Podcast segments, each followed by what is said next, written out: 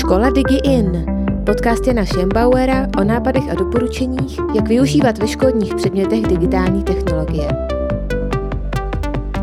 Dobrý den, zdraví vás Honza Schembauer a právě se nacházíme na půdě soukromé sportovní základní školy v Litvínově a se mnou už tu sedí pan ředitel školy Pavel Škramlík. Dobrý den. Dobrý den. Eh, mohl byste v krátkosti představit vaši školu? Ona je trošičku specifická.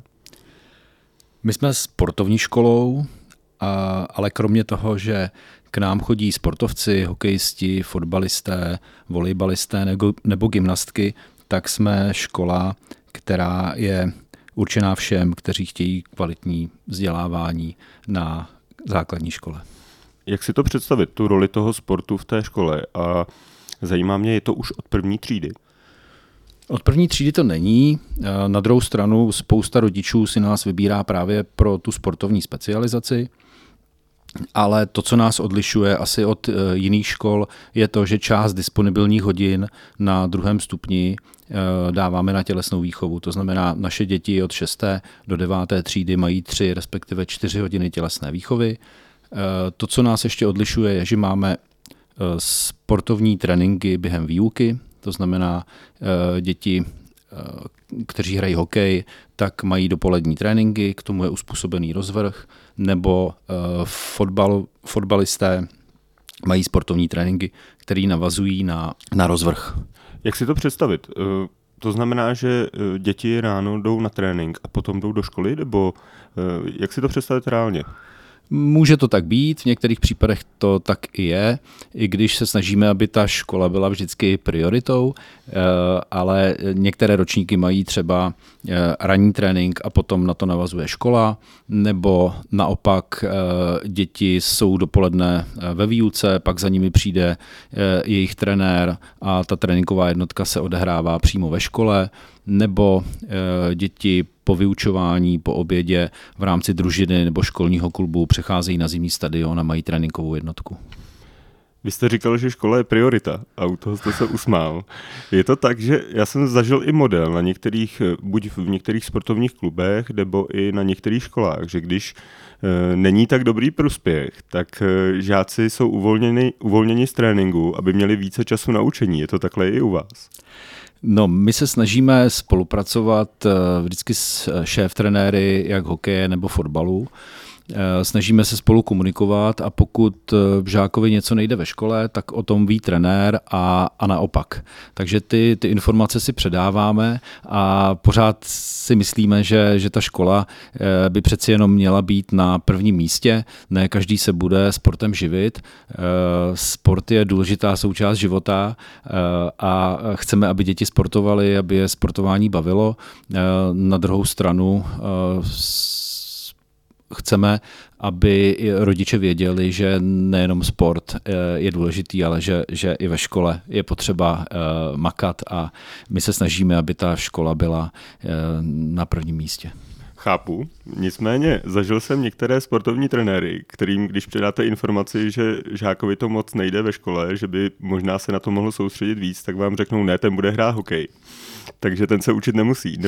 Není to takhle i s vašimi trenéry? Uh, ne, není. Já myslím, že spolupracujeme moc hezky a ty informace si předáváme, o dětech víme a myslím si, že i, i naši trenéři se, si uvědomují, že prostě ta, ta škola je důležitá pro život a e, děláme maximum pro to, abychom my vyhověli sportu, ale i e, sport vyhověl nám jako škole. Takže si myslím, že ta spolupráce je, je nesmírně důležitá, vzájemná informovanost a mm, takhle nám to docela dobře funguje už dlouhý roky. Vrátím se zpátky k tomu prvnímu stupni. Tam fungujete jako klasická základní škola, tam není žádný rozdíl, nebo není tam nějaký důraz na to, abyste připravili si ty žáky pro ten druhý stupeň, kdy mají tu rozšířenou tělesnou výchovu? Mm, tam není žádná změna v rámci disponibilních hodin, tam hodiny tělesné výchovy nepřidáváme. Eh, to, co nás možná zase odlišuje, je to, že eh, máme víc učitelů tělesné výchovy a tělesná výchova na prvním stupni se učí párově. Eh, ne ve všech ročnících, ne ve všech hodinách, ale společně s paní učitelkou té třídy čas od času přijde tělocvikář druhého stupně nebo trenér a to, za co jsme velmi rádi, je sportovní příprava na prvním stupni. Naši prvňáci mají třeba gymnastickou přípravu, chodí na 10 lekcí s gymnastickým trenérem. Ve druhém ročníku tohleto pokračuje pěti lekcemi a město Litvínov je město sportu a podporuje školy takzvaným sportovním čtyřlístkem, do kterého patří právě gymnastika, patří tam plavání, bruslení a lyžování a děti na prvním stupni si vlastně projdou postupně všemi těmi sporty. Já musím přiznat, že já jsem zešel ze sportovního gymnázia a na sportovní gymnázium, aby mě vzali, tak jsem musel dělat talentové zkoušky. To předpokládám, že u vás na základní škole není. Eh, ne, ne, není. A naší školu si mm, vybírají eh, rodiče nejenom kvůli sportu, ale i kvůli programu, který tady nabízíme. Eh, na druhou stranu žádné testy nebo přijímací zkoušky se tady nedělají ale vlastně všechny děti, ať už eh, jsou to sportovci nebo nejsou, tak prostě dostávají kvalitní tělesnou výchovu a na tom druhém stupni tři nebo čtyři hodiny tělesné výchovy a myslím si, že je to důležité pro všechny děti, nejenom pro ty sportovce. Já jsem vás představil jako soukromou základní školu, soukromou sportovní. Jak je to tady se školným? My fungujeme jako sportovní soukromá škola 30 let a navazujeme na školu základní státní, eh, která má dlouhou tradici. A naše škola vznikla eh, jako společnost s ručeným omezeným v roce 93 z nějakých důvodů a eh, jsme v budově města. Město nás bere jako jednu z šesti škol v Litvínově. My jsme za to moc rádi a proto si můžeme dovolit eh, mít školné 900 korun měsíčně, kdy eh, děti dostávají spoustu věcí bezplatně. Eh, teď mám na mysli výtvarné potřeby, sešity, pracovní sešity. Rodiče už neplatí za školní družinu, školní klub. Takže si myslím, že, že to školné je spíše symbolické a můžeme si to právě dovolit z toho důvodu, že jsme v budově města a město Litvínov nás podporuje. Jak je to s úspěchy školy? Eh, myslím tím teďka ty individuální. Kolik, eh, jaký sportovci odsud eh, zešli? No tak když se podívám hodně do historie, tak uh, asi osm vítězů uh, z Nagána. Pokud, to je dobrý. Mm, pokud si uh, ještě posluchači vzpomenou na Nagáno. Ale máme tady uh, spoustu úspěšných eh, nejenom hokejistů, ale i dalších sportovců. Eh, vzpomínám na gymnastku, která k nám nedávno chodila a teď je v gymnastické reprezentaci. Eh, ale možná bych zmínil ještě úspěchy nejenom sportovní, ale máme spoustu dětí, kteří jsou úspěšní eh, na, na vysokých školách eh, i v jiných oborech. Na to jsem se právě chtěl zeptat, jaká je návaznost té školy dál, když máte šikovného sportovce a zároveň eh, šikovného žáka, který dobře studuje, tak jakou cestu si potom ti žáci volí dál? Je to velmi individualizované a různé, protože hm, tady je spousta středních škol v regionu. My se snažíme v rámci kariérového poradenství doporučovat rodičům a dětem eh, různé typy středních škol podle jejich preferencí a vlastně většina těch škol eh, umožňuje návaznost eh, i sportovcům. Myslím tím individualizované vzdělávání, plány a podobně. A to máte i u vás, tyhle ty individuální plány pro žáky, kteří, jsou, mm. kteří potřebují hodně času na ten sport a třeba mm. jsou to i potenciálně zajímaví sportovci pro reprezentaci mm. a pro třeba ty top kluby u nás? Není to tak časté, jak to bývalo dřív, ale víceméně se to týká hokeje, a funguje to tak, že dítě hraje za, chodí do, do třídy v rámci nějakého ročníku, ale hraje třeba za vyšší ročník a tím pádem my jako škola mu nastavu, nastavujeme individuální plán, tak aby co možná nejméně zameškával ve škole. Eh, chodí trénovat s vyšší třídou, hraje za vyšší ročník a, a proto ten rozvrh mu uspůsobujeme tak, aby víceméně o nic ve škole nepřicházel.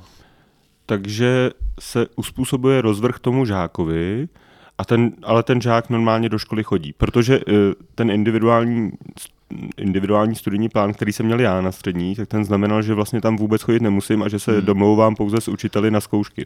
Tohle se týká středních mm-hmm. škol. Eh, my jsme na základní škole a jsme rádi, že děti na základní školu chodí. A Myslím si, že by to chodit. tak mělo být, takže my spíš uvolňujeme děti výjimečně právě z, z toho důvodu, co jsem popsal. Vy jste říkal, že máte rozšířenou tělesnou výchovu. A tenhle pořád je především o technologiích. Právě proto bych se zeptal, jak se u vás ty technologie zapojují do tělesné výchovy, kde to není až tak běžné na školách. Hmm. Napadá mě, že naše tělocvikáři můžou využívat eh, v tělocvičně třeba dataprojektor, ozvučení a často jsem svědkem toho, že na, na rozcvičení běží, běží nějaká sestava, eh, děti se dívají a můžou tímhle způsobem využívat. Eh, často... To znamená, že opakují tu sestavu, která je na tom dataprojektoru a tím se třeba rozcvičují. Jo, jo, jo je, to, je to přesně tak, jak popisujete. Takže to je jeden, jedna možnost využití Pardon, dá se tohle využít i třeba na tu gymnastiku pro ten první stupeň? Já myslím, že by se mm-hmm. dalo. Jo. Je to vždycky otázka jenom chtění uh, toho učitele, jak, jak je ochoten a schopen tohleto do výuky zařadit. Jinak si myslím, že dneska už, už je běžný využití třeba uh, telefonů, uh, různá měření a tak dále. Uh, tak to si myslím, že naši, naši tělocvikáři prostě bez problémů dokážou, dokážou využít ve výuce. Je to tak, že ti tělocvikáři třeba těm velmi talentovaným sportovcům zadají nějaký trénink, který uh, oni si třeba odběhají sami na hodinkách a vlastně reportují svým tělocvikářům to, že uh, si zaběhli 10 kilometrů v Krušných horách? Já to nevím, jestli je to takhle přesně, ale napadá mě, že to jako hezky nastartoval, nebo hezky, nastartoval to covid, uh, protože my jsme i tělocvik uh, učili na dálku, respektive moji kolegové a že se jim docela dařilo a že děti, eh, když byly zavřené doma, takže využívali to, co pro ně tělocvikáři připravovali a možná to eh, nastartovalo eh, možnost využití technologií. Může to být konkrétnější, třeba jak taková, jak taková hodina mohla vypadat v tom covidu? Nevím, jestli to byla hodina, ale bylo to zadávání mm-hmm. nějakých jako domácích cvičení, Eh, kdy kolegové potom po dětech eh, chtěli, aby jim posílali zpětnou vazbu, eh, kolik čeho, v jakém čase udělali. Mm, a myslím si, že to u dětí bylo poměrně, poměrně úspěšné, protože děti, když byly zavřené doma, tak prostě tohle to jako využívali s, s radostí a zároveň je to jako motivovalo k, k nějakému sportovnímu výkonu. Jak jste na tom s tím technologickým zázemím ve škole? Teďka myslím třeba, jak jste hovořil o těch dataprojektorech, eh, tak jestli máte, jak to máte dál, i třeba eh, ve vztahu k informatice nebo k jiným předmětům. Hmm. No, já myslím, že jsme jako škola vybaveni eh, celkem dobře, kromě toho, že je samozřejmostí, že učitelé mají notebook, tak tady máme spoustu přenosných zařízení pro žáky, ať to jsou iPady nebo Chromebooky. Eh, před asi pěti lety jsme i ve spolupráci s městem rekonstruovali pavilon Dílen, ve kterém je i eh, prostor právě pro výuku informatiky, eh, kde máme 3D tiskárny, blueboty,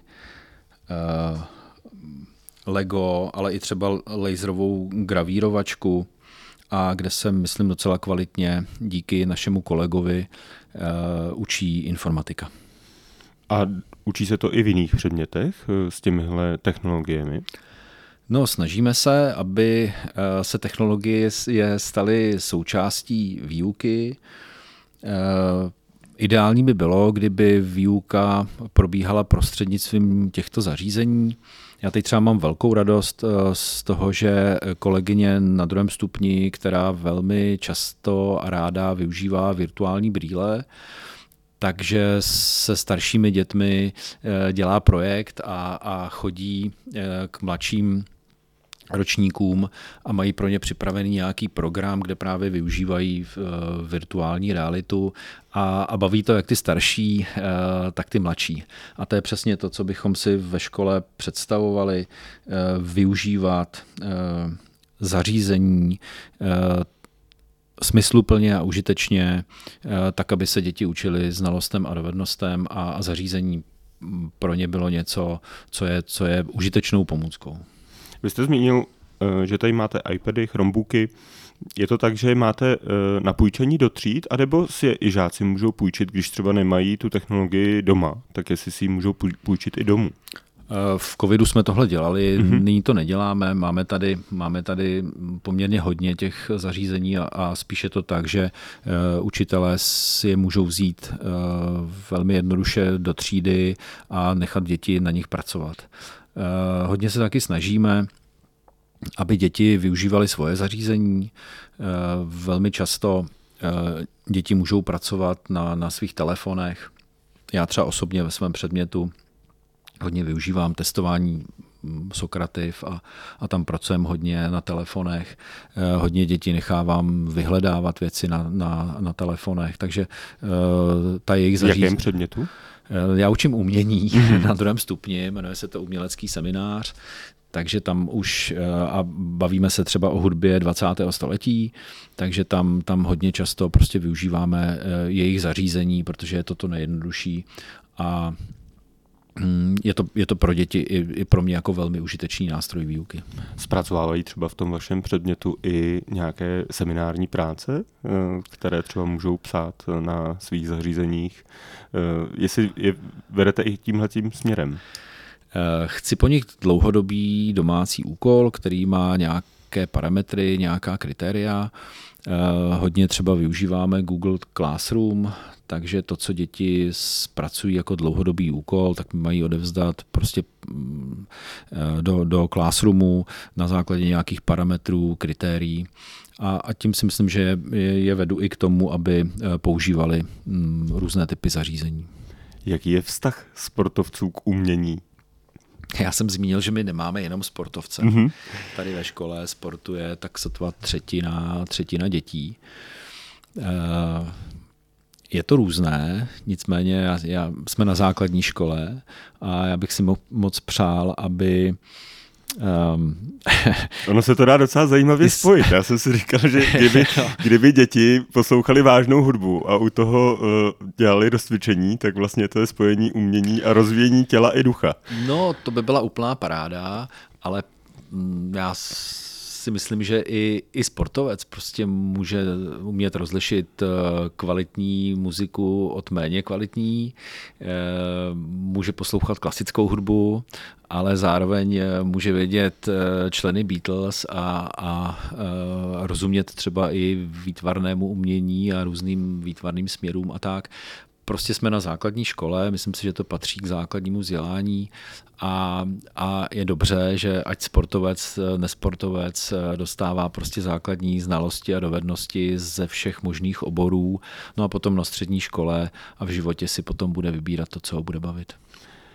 My jsme se tady bavili na začátku Eh, před rozhovorem a přišel jste mi, že jste docela fanoušek toho využívání technologií ve výuce. Je to tak, že nějakým způsobem se snažíte motivovat své podřízené a další učitele k tomu, aby hm, ty technologie zapojovali, ať už je to čeština, zeměpis, chemie. Eh, jak to děláte? Hmm. No já si myslím, že je to nutnost a že je nesmírně důležitý vidět v tom smysl a užitečnost. A ta moje role je asi v tom, nejenom moje role, ale i, i kolegů, kteří mají tohleto na starosti a kteří jsou v tom mnohem lepší než já, tak eh, nějak zprostředkovávat učitelům to, že vlastně je zcela normální, že, že ve výuce se dá využít tablet nebo telefon nebo Chromebook eh, nebo i další zařízení, jako jsou právě virtuální brýle. Takže ta, ta moje úloha je eh, o tom mluvit, mít na tom pozornost, dávat podporu těm, kteří eh, ji chtějí využít, eh, zvát si třeba odborníky do školy. Nedávno jsme tady zrovna měli, měli vzdělávání na, na využití iPadů ve výuce. Takže to si myslím, že je moje role. Podporovat technologie a podporovat učitele, aby je dokázali využít. Dovolím si na závěr takovou trošku filozofickou otázku. A to je, eh, ta technologie v tom sportu vidíme i na případu jako profesionálních klubů, že tam datová analytika vstupuje a tak dále.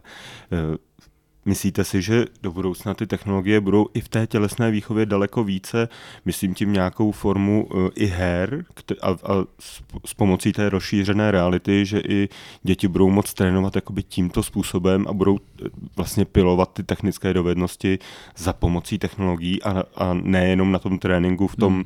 kruhu, řekněme, 20, 20 studentů? Hmm. To je filozofická otázka, já si to dovedu představit.